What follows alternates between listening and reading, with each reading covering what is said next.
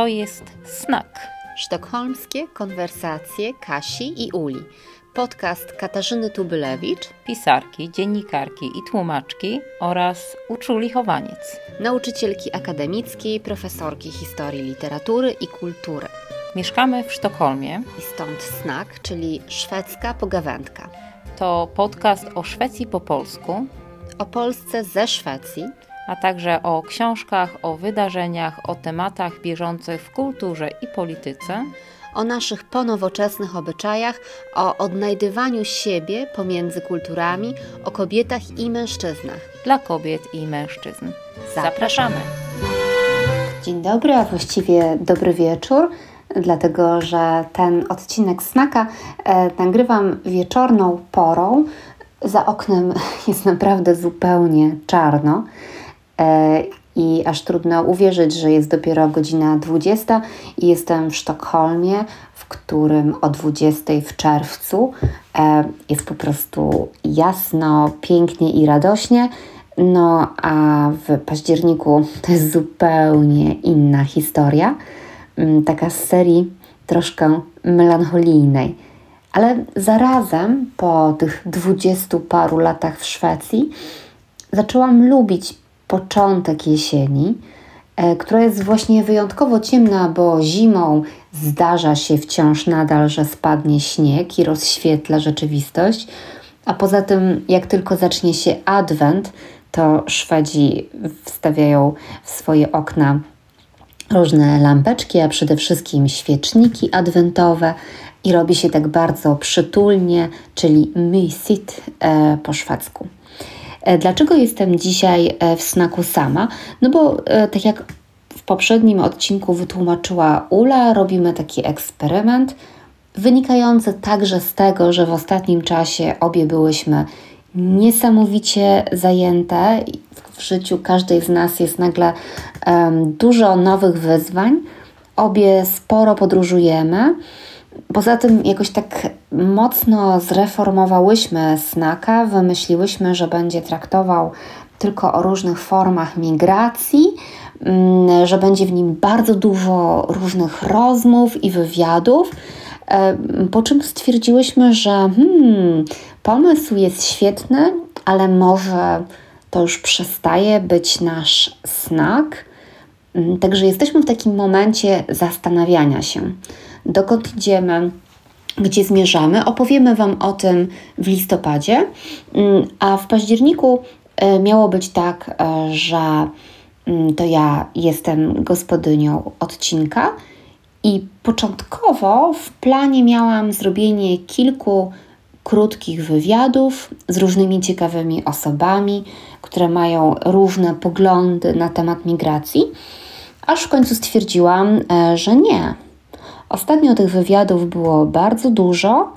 E, to, co dzisiaj ode mnie dostaniecie, to po prostu moją opowieść o byciu emigrantką, imigrantką, a zarazem o tym, że chyba nigdy się nią do końca nie stałam, choć zawsze ten temat niesłychanie mnie interesował, a kiedy wyjechałam do Szwecji dwadzieścia parę lat temu, to przez jakiś czas naprawdę bardzo głęboko przeżywałam e, bycie emigrantką. Moja pierwsza powieść Własne Miejsca, której jakiś fragment zaraz Wam tutaj przeczytam, traktowała o takiej kobiecie, która przeżyła w Szwecji prawie całe życie razem z mężem Szwedem i z jednej strony była bardzo szczęśliwa, ale z drugiej strony zawsze czuła się wyobcowana, także mm, w swoim związku, przez to, że była zmuszona do tego, by rozmawiać o uczuciach nie po polsku, e, to stało się mm, jakimś takim e, bólem jej życia i powodem do no, zawsze powracającej nostalgii. E, no i wymyśliłam, że to tak jest, mając te dwadzieścia parę lat I, I tak sobie to wyobrażałam. I myślę, że tak się zdarza, tak bywa. Własne miejsce to jest powieść, która trafiła do bardzo wielu polskich emigrantek. Ta książka jakoś tak się rozniosła po świecie. Niedługo znów powróci, bo mm, zostanie nagrana jako audiobook, który będę ja czytała. E, więc mam nadzieję, że ktoś tym się jeszcze tematem zainteresuje. Mm, ale pisało do mnie swego czasu dużo Polek z różnych krajów, mm, które jakoś odnajdywały się w losach tej mojej bohaterki Marianny. Ale moje własne doświadczenie jest takie, e, że ja mm, jakoś tak stworzyłam swoje życie, że po pierwsze stałam się osobą żyjącą trochę pomiędzy kulturami. Mm, nigdy do końca tej Polski nie zostawiłam w takim wymiarze, że zawsze się Polską bardzo interesowałam. E, po polsku pisałam. Był czas też, że byłam dyplomatką i zajmowałam się promocją polskiej kultury w Szwecji, a jednocześnie wtedy też bardzo często bywałam w Polsce. E, teraz e, w Polsce uczę przekładu, w Polsce studiuje mój syn, także ta Polska, przede wszystkim Warszawa, ale nie tylko, to jest miejsce, w którym bywam no, przynajmniej raz w miesiącu a czasem częściej. I wydaje mi się, że w momencie, w którym mm, człowiek jest osadzony w dwóch krajach i w dwóch językach, to takie przenoszenie się między tymi krajami być może bardziej przypomina podróżowanie między, nie wiem, Krakowem a Warszawą albo Wrocławiem a Warszawą. Choć jednocześnie, kiedy to mówię, to czuję też, że trochę kłamię, bo przecież w każdym z tych krajów jestem trochę inna.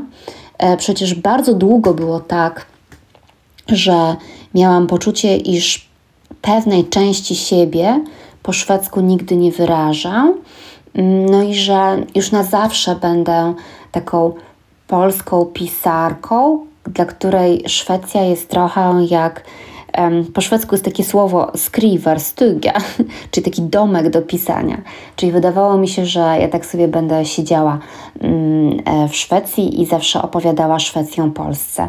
Aż tu nagle zaczęło być tak, że odważyłam się i zaczęłam pisać też po szwedzku. Na razie różne artykuły. I najciekawsze było to, że ja wiele lat nie podjęłam żadnej próby, żeby wysłać jakiś artykuł napisany przeze mnie po szwedzku do jakiegoś szwedzkiego pisma, bo wydawało mi się, że no jak to, tych Polaków jest tak dużo w Szwecji, pełno ludzi jeszcze z innych krajów. Kto tam chce czytać osobę o takim nazwisku jak ja, bardzo skomplikowanym, tyle spółgłosek. Dla Szwedów spółgłoski są bardzo trudne. Czyli nie ukrywam, że sama siebie wkręcałam w jakieś takie poczucie jednak wyobcowania pomimo odnalezienia, no aż tu nagle właśnie było tak, że wysłałam pierwszy artykuł do bardzo dobrego pisma Kwartal. Oni wzięli ten artykuł z zachwytem i bardzo szybko mm, odezwali się, że tak, biorą, że super ciekawe. No i teraz tak jest za każdym razem, kiedy do nich piszę, e, że oni po prostu biorą te teksty i się z nich strasznie cieszą i, e, i zaczynam rozumieć, że moja perspektywa podwójna i to coś, co przywiozłam ze sobą tutaj z Polski i czego nigdy nie straciłam, jest tak naprawdę właśnie tutaj potrzebne i że pisanie w języku, nad którym w pełni nie panuję, bo oczywiście nie oszukujmy się, to nie jest tak, że mm, ja po szwedzku, w szwedzkim zdaniu widzę tak samo wszystkie błędy, jak widzę je w zdaniu polskim. Także, żeby pisać po szwedzku, potrzebuję więcej czasu, więcej takiego sprawdzania różnych słów, ale ta powolność powoduje, że te teksty być może stają się w jakiś sposób, nie wiem czy lepsze, ale inaczej dobre. Zresztą niedawno um, przeczytałam wywiad ze szwedzkim pisarzem, którego bardzo cenię i którego nową powieść pod tytułem Sistrarna właśnie czytam. Powieść jest strasznie gruba, ma prawie 800 stron. E, pisarz nazywa się Jonas Hassen Kemiri. E, jest e, Szwedem, ale pochodzenia w połowie tunezyjskiego. Szwedzka mama, tunezyjski tata. Kemiri jest też tłumaczony na polski. Kilka jego powieści wyszły po polsku w przekładach Dominiki Góreckiej. Bardzo polecam. Mm, ta najnowsza powieść Systrarna jeszcze e, jest tylko po szwedzku, bo jest taka bardzo świeżutka. Ale co jest ciekawe z Kemirim? Kemiri to jest autor, który dostał całą masę różnych ważnych literackich nagród, mm, który już po swoim debiucie Et Garet, czyli Czerwone Oko, e, został okrzytknięty no, mistrzem słowa, takim kimś. Ta pierwsza jego powieść czyniła z niego trochę e, szwedzką, masłowską w wersji męskiej, mm, bo on się bardzo językiem bawił. E, później przestał to robić do tego stopnia, ale no jest to rzeczywiście genialny stylista i jeden z tych autorów, którzy bardzo w języku pracowali i mieli taką pełną kontrolę nad językiem. I teraz on E, wyznał, że tę nową powieść to na początku napisał specjalnie w całości w języku angielskim. Słyszycie, prawie 800 stron. Po czym e, przetłumaczył to na szwedzki. Dlaczego pisał po angielsku? Bo pisząc w języku, który zna dobrze, ale niedoskonale, poczuł się całkowicie wyzwolony. Poczuł, że jest w stanie zbudować bardziej wiarygodnych bohaterów, że mm, nie jest tak skupiony na sobie i na tym udowadnianiu w każdym zdaniu, że potrafi coś genialnie rozwiązać stylistycznie. E, I to pisanie w innym języku go wyzwoliło. No muszę powiedzieć, że mm, jak przeczytałam te słowa Kamiriego, e, to tym bardziej poczułam, że kurczę, Kasia, najwyższa pora. Teraz będzie więcej pisania po szwedzku. Jakiś następny krok w Twoim byciu, nie wiem, właśnie nie emigrantką, osobą podwójną, a może właśnie emigrantką, ale bardzo kochającą na jakimś poziomie bycie tą osobą nie stąd, choć dostrzegam też elementy samotności. No nie wiem. Na pewno jest tak, że człowiek wychowany na polskiej literaturze romantycznej, ma gdzieś przeświadczenie, że emigracja musi być cierpieniem. No bo wiecie, Litwo, ojczyzno moja, ty jesteś jak zdrowie, ile cię trzeba cenić, ten tylko się dowie, kto cię stracił. Dziś piękność twą w całej ozdobie widzę i opisuję, bo tęsknię po tobie. Tak pisał Mickiewicz, a jego kolega, choć chyba za bardzo się nie lubili, Juliusz Słowacki. Niechaj mnie Zośka o wiersze nie prosi, bo kiedy Zośka do ojczyzny wróci, to każdy kwiatek powie wiersze Zosi, każda jej gwiazdka piosenkę zanuci. Nim kwiat przekwitnie, nim gwiazdeczka zleci, słuchaj, bo to są najlepsi poeci. No i tak dalej, i tak dalej. On opowiada Zosi różne rzeczy, po czym mówi – Dzisiaj daleko pojechałem w gości i dalej mi się los nieszczęśliwy goni. A przepraszam, i dalej mię los nieszczęśliwy goni. Przywieź mi Zośko od tych gwiazd światłości, przywieź mi Zośko z tamtych kwiatów woni, bo mi zaprawdę odmłodnieć potrzeba, wróć mi więc z kraju taką jak bez nieba. No widzicie. Ale z drugiej strony co innego być wygnańcem, co innego być emigrantem. Co innego być wygnańcem w świecie, w którym nie było samolotów, e, w którym nie było Facebooka, e, w którym nie można było być nieustannie niemalże w kontakcie z połową świata, a przynajmniej z przyjaciółmi z kilku krajów.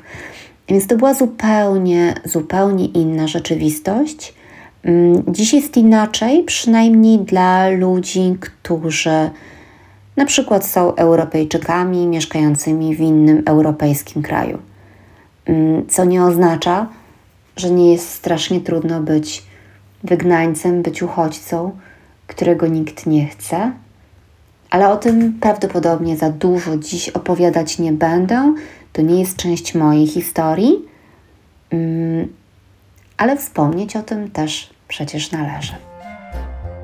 To jest znak sztokholmskie konwersacje Kasi i Uli. Pamiętajcie, polubcie nas na Facebooku i na Instagramie. Bądźcie z nami na patronite.pl. Istniejemy dzięki temu, że Wy jesteście. Ale jak rozmawiamy, och, teraz słyszycie właśnie książki, bo ja mam tutaj górę książek, e, żeby różne rzeczy Wam przeczytać. E, kiedy mówimy o byciu emigrantem, no to cały czas i nieustannie chyba musimy wracać do tematu języka. E, oczywiście mm, są przypadki takie, e, jak na przykład ekspaci z krajów anglojęzycznych. Amerykanin w Szwecji. Bardzo wielu Amerykanów w Szwecji nigdy nie uczy się języka szwedzkiego. Na przykład moja nauczycielka jogi, e, Laruga Gleiser, która mieszka w Szwecji na pewno już jakieś kilkanaście lat. Mm, mam wrażenie, że nie mówi słowa po szwedzku, chociaż uczy Szwedów jogi.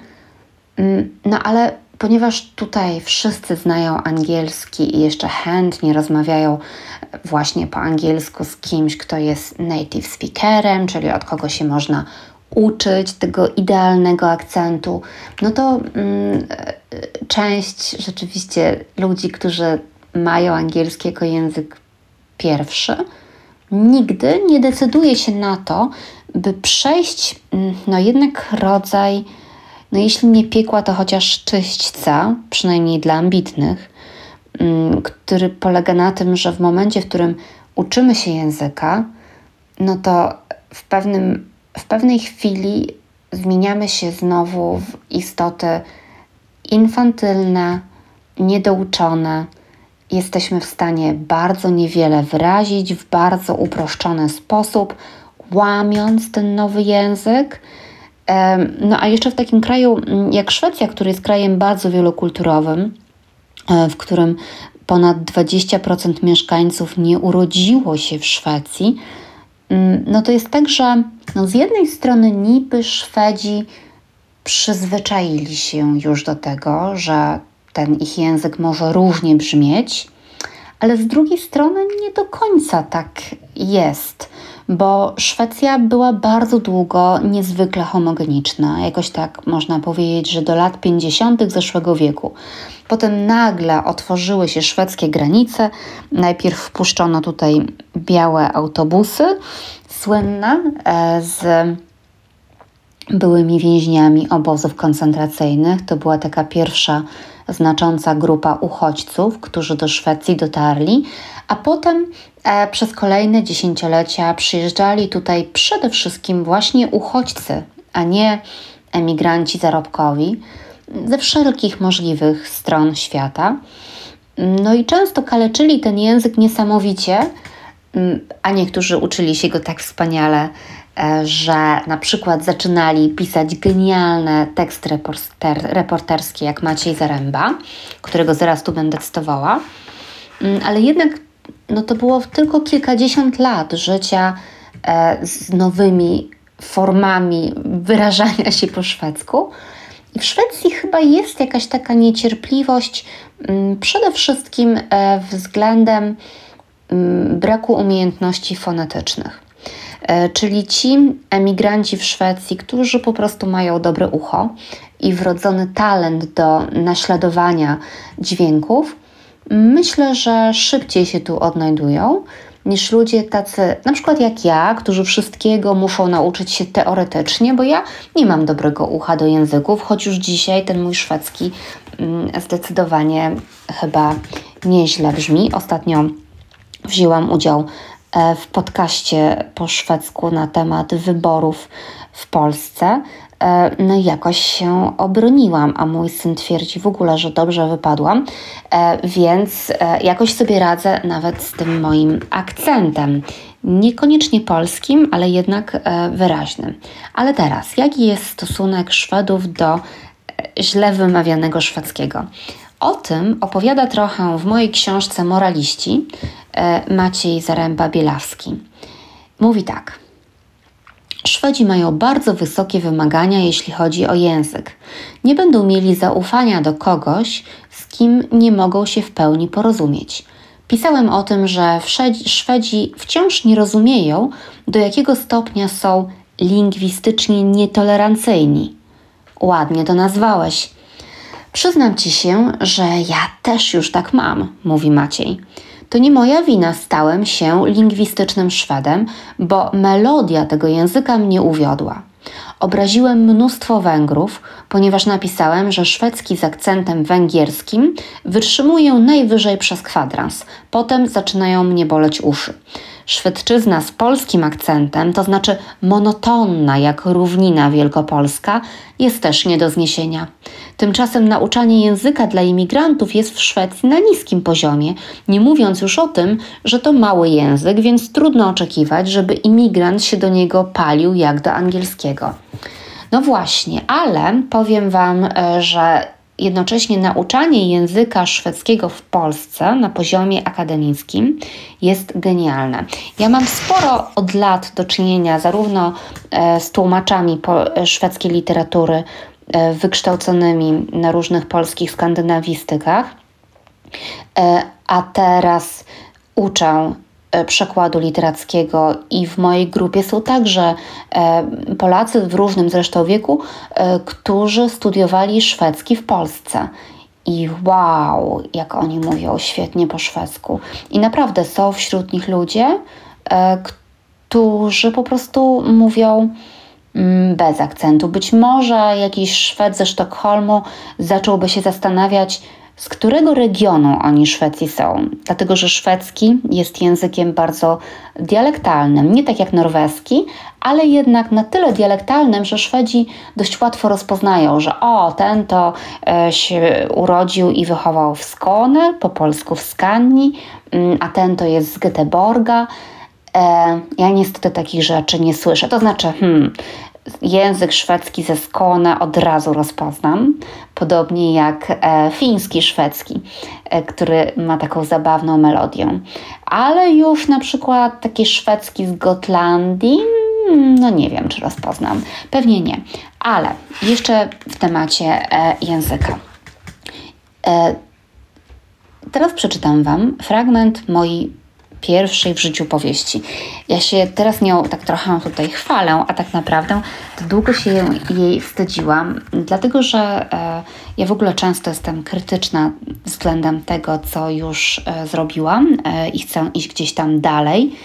Mm, a poza tym mm, ta książka, e, którą napisałam e, chyba po trzech czy czterech latach w Szwecji, była jakoś taką tego jeszcze może nie do końca świadomą próbą poszukiwania tego, kim w ogóle chcę być jako pisarka.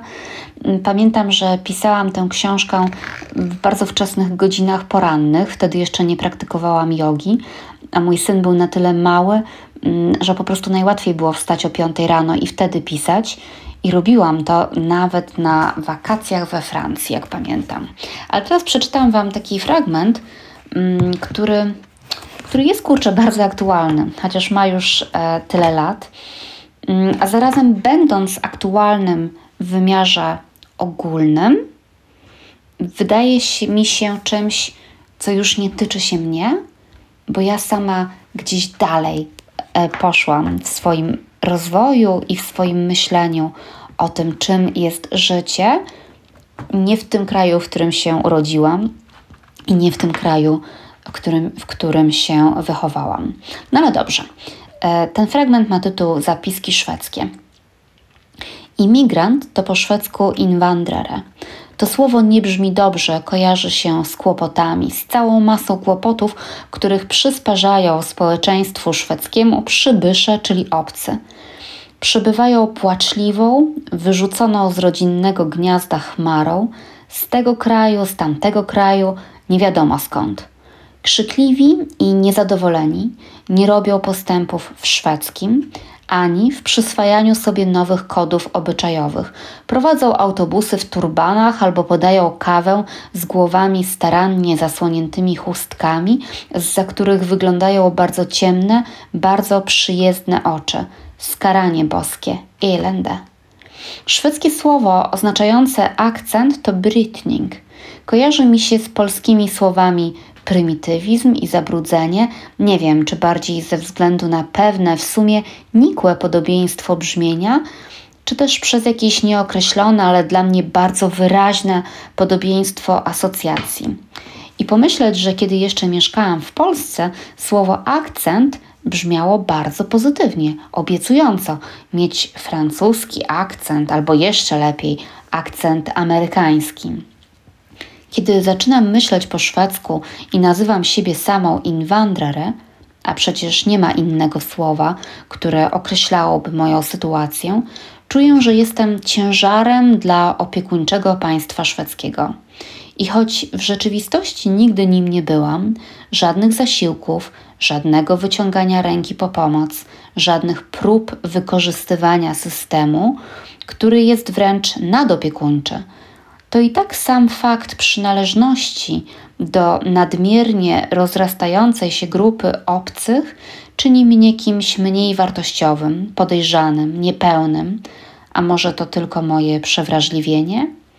Jun bardzo się złości, kiedy dzielę się z nim tymi myślami.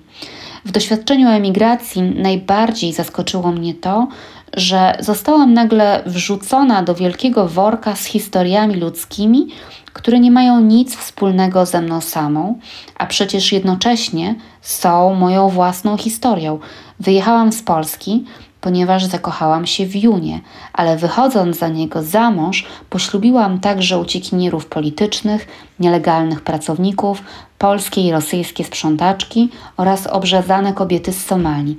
Wszyscy jesteśmy inwandrere.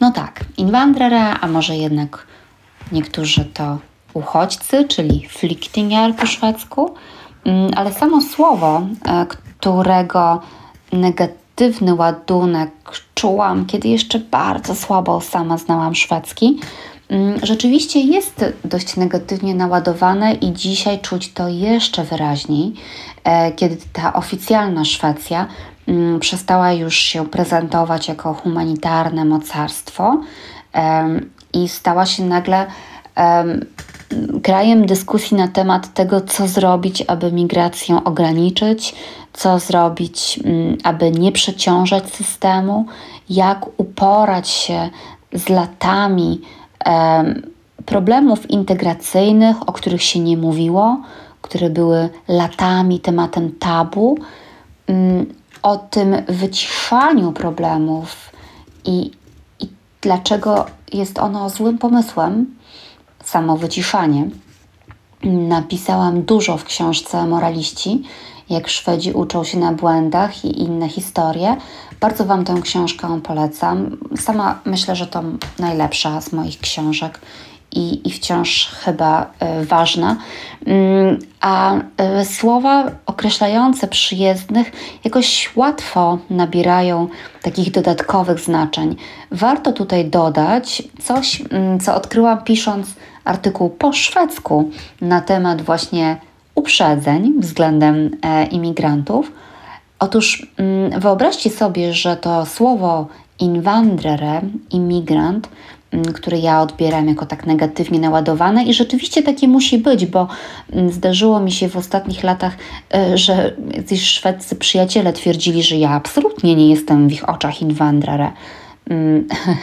Dlaczego nie? Dlatego, że właśnie to słowo kojarzy im się w tej chwili e, z mieszkającymi e, w takich dzielnicach tylko imigranckich, bezrobotnymi ludźmi, często o innym kolorze skóry, którzy niby są częścią tego kraju, a przecież jednocześnie ani oni tak się nie czują, ani przede wszystkim nie są tak do końca mm, traktowani. Teoretycznie tak, ale w praktyce jest im dużo trudniej znaleźć pracę, e, jest im trudniej nauczyć się języka szwedzkiego w szkole, bo tak złe potrafią być szkoły na przedmieściach. Ale uwaga, słowo invandrare jeszcze w latach 60. było naładowane bardzo pozytywnie i wprowadzono je do obiegu urzędowego jako zastępstwo innego słowa, które którego używano dla określenia emigrantów, mm, to słowo to było słowo utlänning, czyli obcokrajowiec.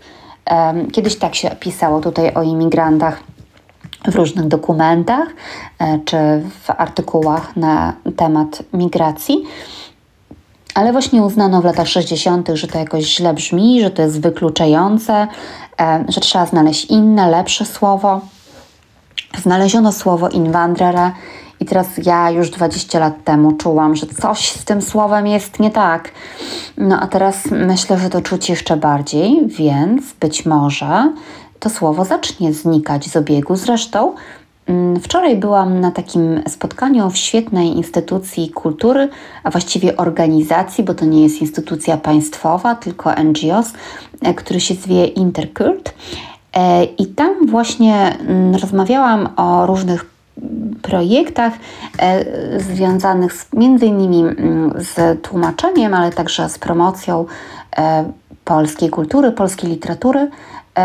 I, I właśnie w rozmowie wyszło na to, że w takich opisach projektów różnych e, to się częściej używa po szwedzku w tej chwili słowa migrante, czyli migranci, dlatego że ono jest tym słowem bardziej neutralnym i lepiej brzmiącym, więc być może rozstaniemy się już niedługo z źle brzmiącym inwandrara. Nie wiem, jak to jest teraz z tymi słowami po polsku, bo zawsze uważałam, że na przykład słowo emigrant y, przez literaturę romantyczną, ale także przez to, że przez wszystkie lata komunizmu ci Polacy, którzy wyjechali gdzieś tam w świat, kojarzeni byli z tym, że że żyją bardziej kolorowo, że mają więcej pieniędzy, że jak przyjeżdżają do Polski, jeśli przyjeżdżają, to przywożą piękne prezenty. Oczywiście w tym wszystkim były też opowieści, na przykład Głowackiego o e, bezdomnych Polakach w Nowym Jorku. Były, był jakiś taki lęk, też wyolbrzymiony moim zdaniem przed emigracją, ale było też idealizowanie bycia emigrantem. Więc wydawało mi się, że to słowo brzmiało dobrze ale jednocześnie wzbudzało lęk i od razu kojarzyło się z nostalgią. A jak naładowane jest dziś słowo imigrant w Polsce? No chyba nie za dobrze. A uchodźca to już w ogóle. Więc jednak wróciłam do tematu uchodźców i e, w związku z tym, że powróciłam do niego, e, to przeczytam Wam e, moim zdaniem uroczy fragment książki Dubrawki Ugresić e, czytanie wzbronione. Dubrawka Ugrasić to autorka, którą uwielbiam. Niestety niedawno e, umarła. E, chorwacka autorka przede wszystkim według mnie doskonałych esejów. Ja ją dużo mniej lubię jako powieściopisarkę. E, Ugresić e, w pewnym momencie była w Polsce uwielbiana. E, moim zdaniem no, genialnie tłumaczona przez Dorotę Jowankę Cielić.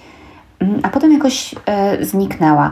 Mm, Ugryźć była uchodźczynią, wyjechała z Jugosławii w czasie wojny. Właściwie nigdy do końca nie zaakceptowała rozpadu Jugosławii, nie podobały jej się kryjące się za tym nacjonalistyczne e, ambicje, nie, nie, nie lubiła nigdy myśli o tym, że nagle ma być autorką chorwacką. Zdecydowanie wolała być jugosłowiańską, sporo o tym pisała.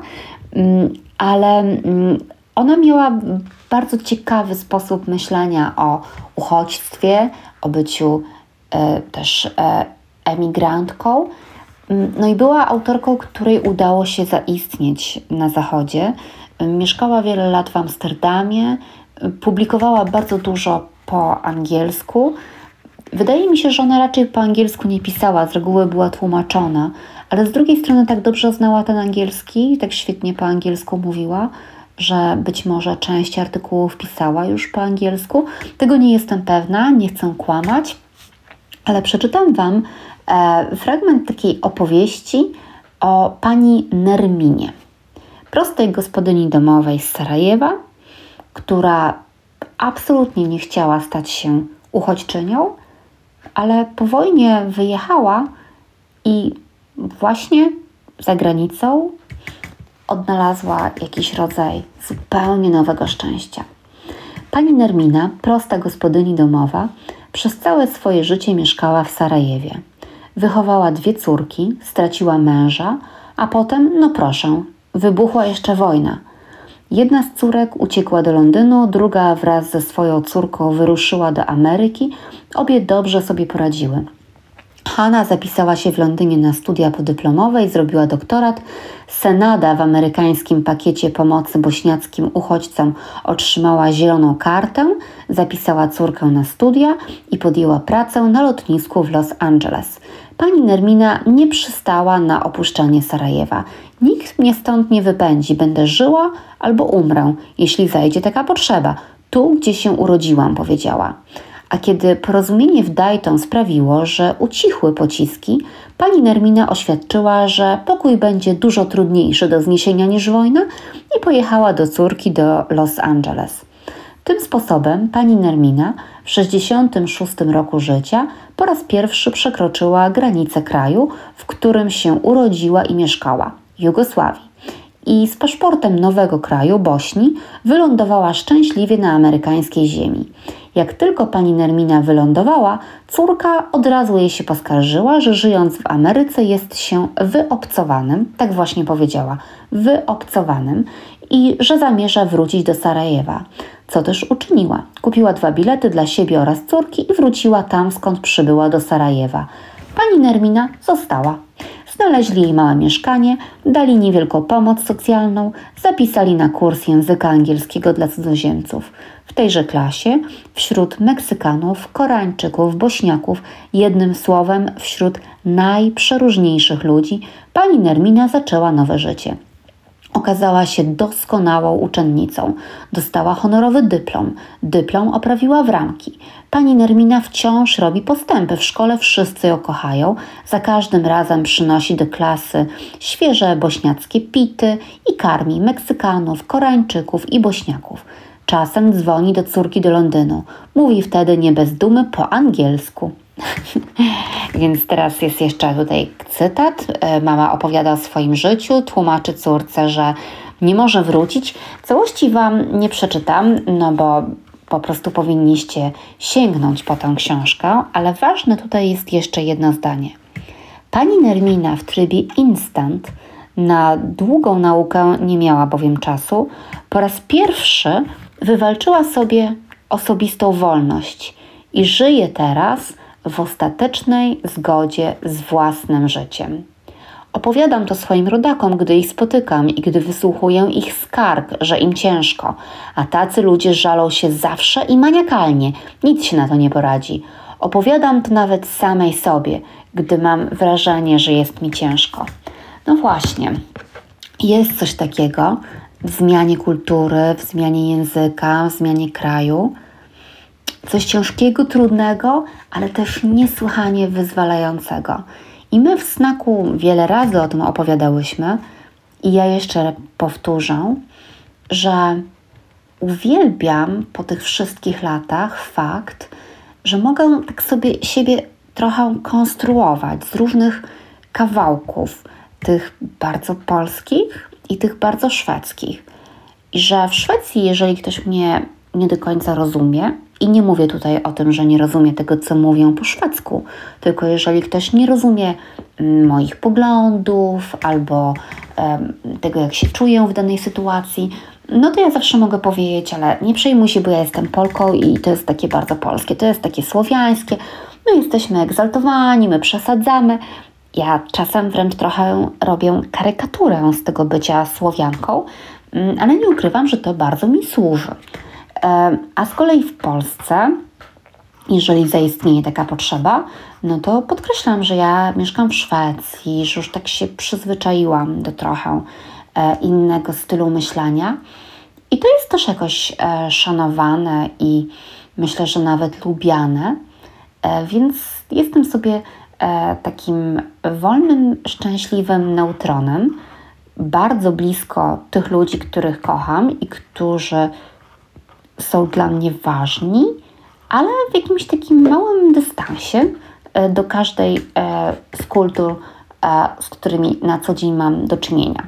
Czyli mam i kul dystans kulturowy do Polski, i dystans kulturowy do, Szwedzki, do Szwecji. I ciekawe jest to, że czasami mi się wydaje, że jako tłumaczka szwedzkiej literatury, jako kulturoznawczyni, jako osoba, która od lat nieustannie o Szwecji pisze. I jeśli to nie są jakieś moje reporterskie teraz książki, bo dawno już nie napisałam powieści, no to są to teksty e, prasowe. Jak nie teksty prasowe, to jakieś wypowiedzi w TOK FM, gdzie też tłumaczą, co w tej Szwecji się dzieje.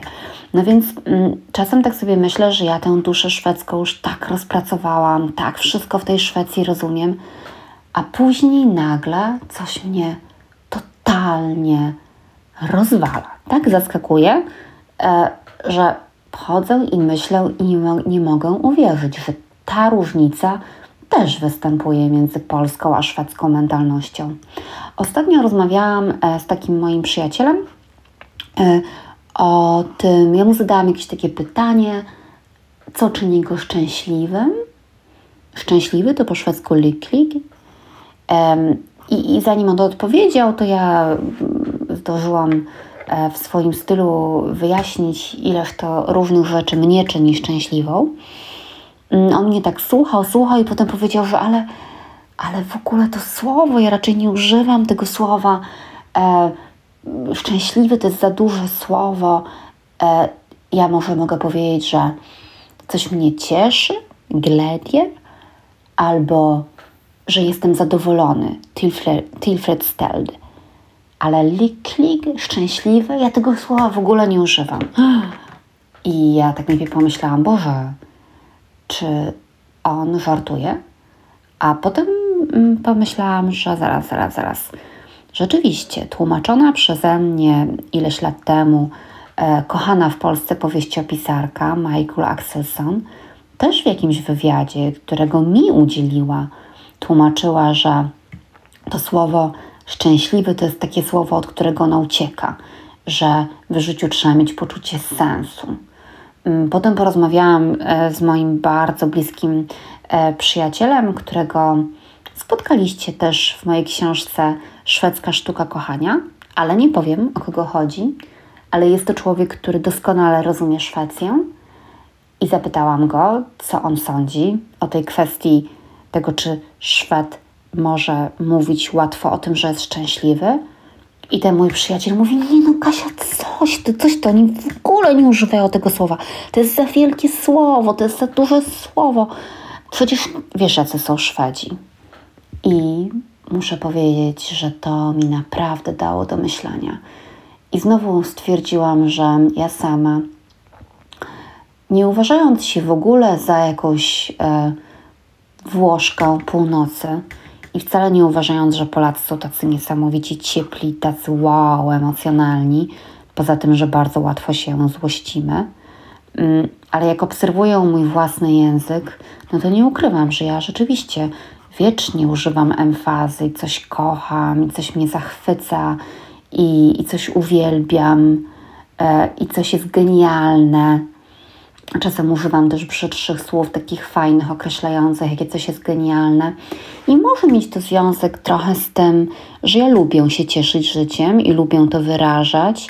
I naprawdę mam w sobie taką łatwość zachwycania się, ale chyba nie jestem jedyną Polką, która używa tak wielu mocnych słów wyrażających radość. Obok tych wszystkich słów, które wyrażają, że się czegoś nie znosi, nienawidzi, nie chce. Um, no i właśnie, tu jeszcze raz widzę, że jednak w języku jest tyle różnic i te różnice idą głębiej niż język. Ten język, tak jak to u Wittgensteina, no jest po prostu granicami naszego świata. I jak się żyje w innej kulturze i w innym języku, to człowiek nieustannie o tym się dowiaduje. I jeszcze raz, i jeszcze raz, i jeszcze raz i to bywa męczące, ale przede wszystkim jest bardzo fajne i szalenie ciekawe. Słuchacie Snaka sztokholmskich konwersacji Kasi i Uli. Wspierajcie nas na patronite.pl i dzięki Waszemu wsparciu ten znak jest możliwy i razem z nami tworzycie go. Ja tak opowiadam i opowiadam o tym, ile jest wspaniałych rzeczy, które lubię w byciu emigrantką, w byciu imigrantką, w byciu osobą pomiędzy, która odmawia definiowania się jako imigrantka. E, jak widzicie, ja nieustannie polemizuję nawet z samą sobą.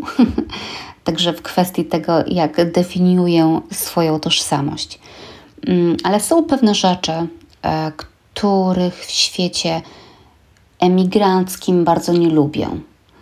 E, na przykład zawsze mm, bliskie mi były obrazy świata Polonii, świata polskich emigrantów, e, które można znaleźć u Gombrowicza, zarówno w jego dzienniku, e, jak i mm, w świetnym, bardzo karykaturalnym transatlantyku.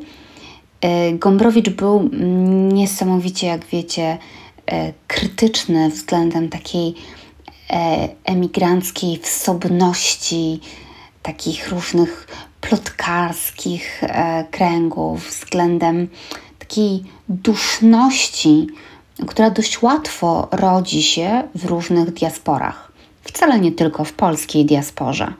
Mm, generalnie jest tak, że ludzie, którzy gdzieś wyjechali w świat, żyją poza swoim krajem i nie weszli w pełni w to nowe społeczeństwo, mm, a może nawet czują się przez to nowe społeczeństwo odrzuceni czy nierozumiani, mm, tacy ludzie, jeżeli mm, połączą się e, z innymi ludźmi ze swojego dawnego kraju, to dość często stają się bardziej konserwatywni e, niż e, ci ich rodacy w kraju, który za sobą zostawili.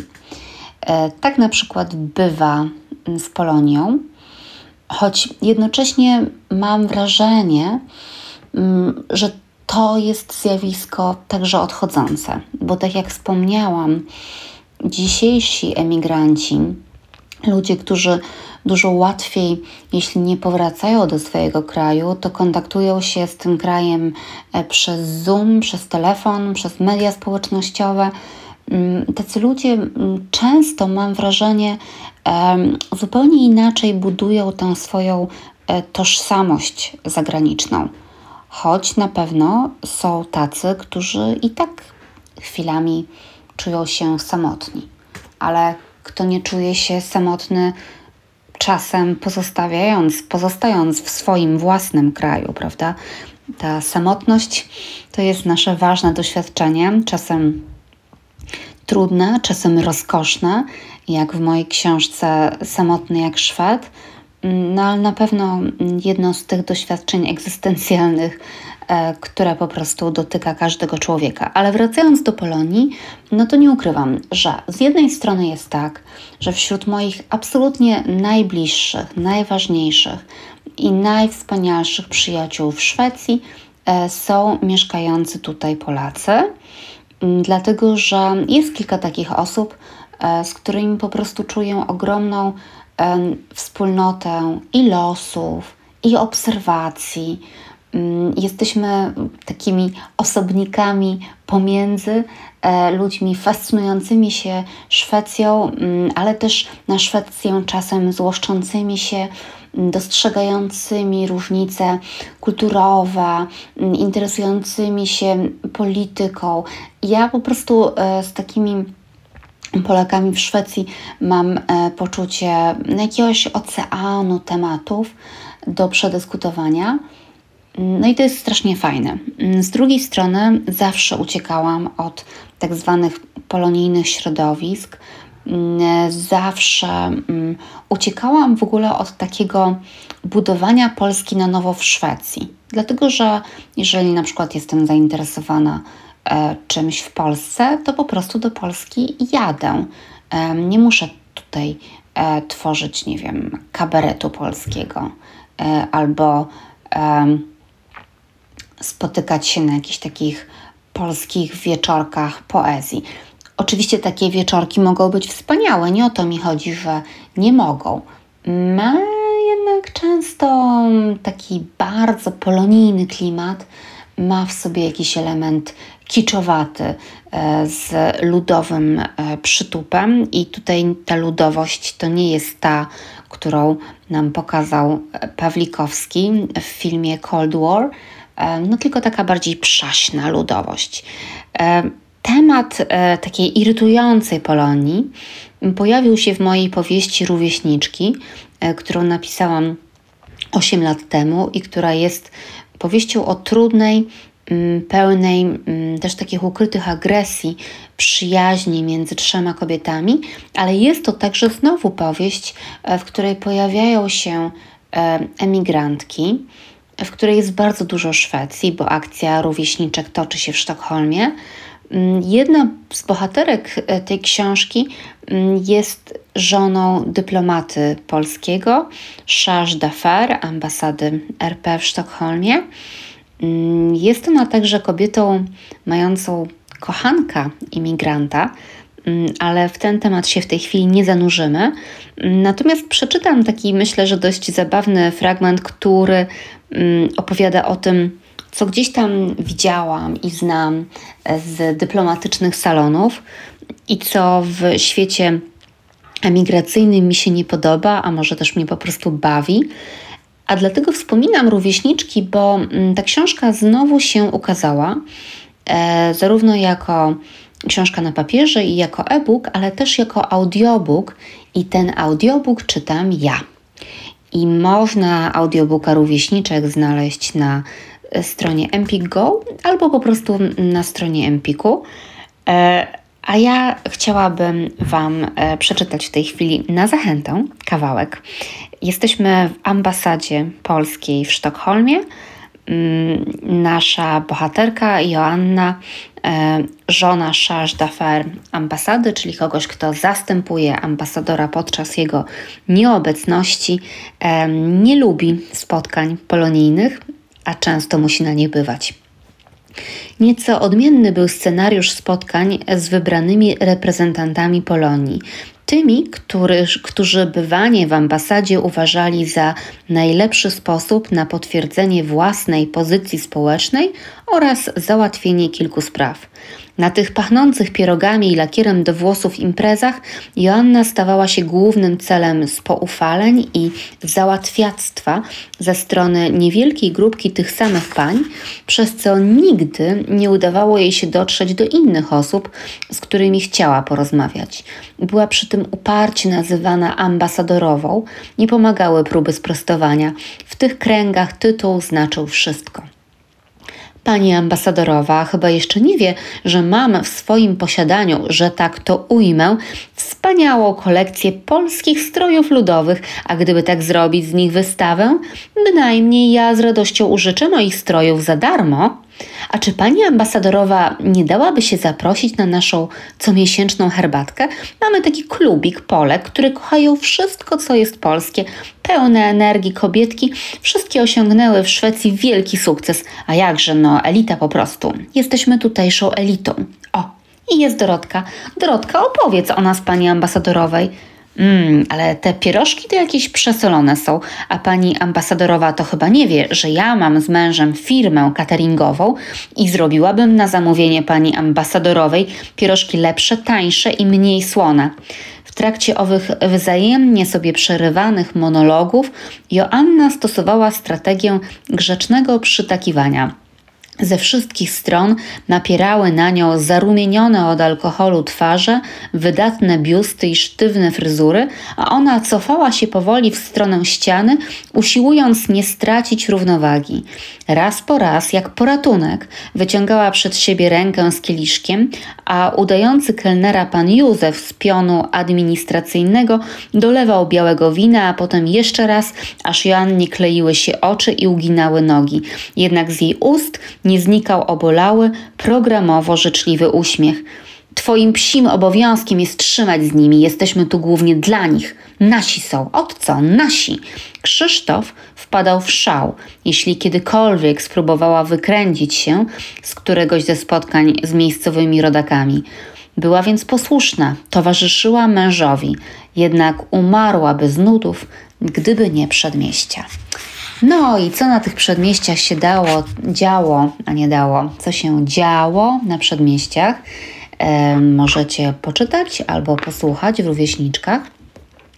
A ja sama chciałabym powiedzieć na koniec tego mojego gadania i gadania, e, które jest bardzo dygresyjne, mam do tego tendencję, ale jednak mam nadzieję, że wciąż krąży wokół tematu migrowania, o którym obiecałyśmy w snaku częściej rozmawiać.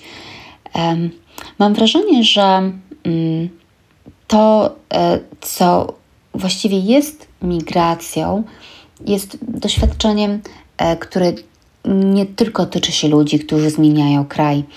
Migracja mm, to jest zawsze jakaś forma zmiany tożsamości, zmiany otoczenia, zmiany sposobu myślenia. A ponieważ życie jest nieustanną zmianą i właściwie nie ma czegoś takiego jak rozwój bez zmiany, także naszych poglądów albo naszych wyobrażeń o sobie samych, to dobrze rozumiana migracja, ta migracja, która połączona jest z otwartością myślenia, otwartością patrzenia, z empatią i chęcią uczenia się nowych rzeczy o świecie, o ludziach, a także o sobie, tak rozumiana migracja jest moim zdaniem sposobem na dobre życie, na takie życie, e, które nie zamyka się w szufladkach poglądów, nie zamyka się w przekonaniu, że na przykład czas na pewne rzeczy jest tylko w młodości, albo że jak ma się lat 40, to już trzeba dokładnie wiedzieć, kim chce się być przez resztę swoich dni i nie można niczego zmienić, ani na przykład się zakochać, jak ma się lat 50, och i tak dalej, i tak dalej. Tych szufladek myślowych, tych stereotypów, tych ograniczeń narzucanych przez kulturę, narzucanych przez rodzinę, narzucanych przez nas samych sobie samym jest po prostu pełno. I dobre życie to jest chyba takie życie, które jest nieustanną migracją wewnętrzną od tych ograniczeń, ale jest w tym także nieustanne poszukiwanie domu i bliskości. Ten dom to bardzo często są po prostu inni ludzie, ci, których kochamy, ale także ci, których spotykamy i którzy w jakimś momencie stają się dla nas ważni, czegoś nas uczą, coś w nas zmieniają mm, i którym my możemy coś dać. E, także, kochani, migrujmy, nie bójmy się tego, nie bójmy się zmian, nie bójmy się uczenia się nowych języków, ani mówienia w językach, w których mamy akcent. Po prostu uwierzmy w to, że wszyscy w jakiś sposób jesteśmy imigrantami, wszyscy mamy prawo zmienić miejsce życia albo sposób myślenia, i właśnie to jest dobre i warto o tym rozmawiać. W snaku listopadowym usłyszycie już ponownie Ulę i mnie. Bardzo się za Ulą stęskniłam i za naszymi e, dyskusjami i zabawnymi czasem, mam nadzieję, e, kłótniami. Mm, w listopadzie opowiemy Wam, co postanowiłyśmy, e, w jaką stronę będziemy szły, czy w ogóle nie zrobimy jakiejś przerwy. To jeszcze wszystko się okaże. A na razie dziękuję Wam e, i idę spać, bo jutro wstaję o 5 rano na jogę. Dobranoc albo do widzenia.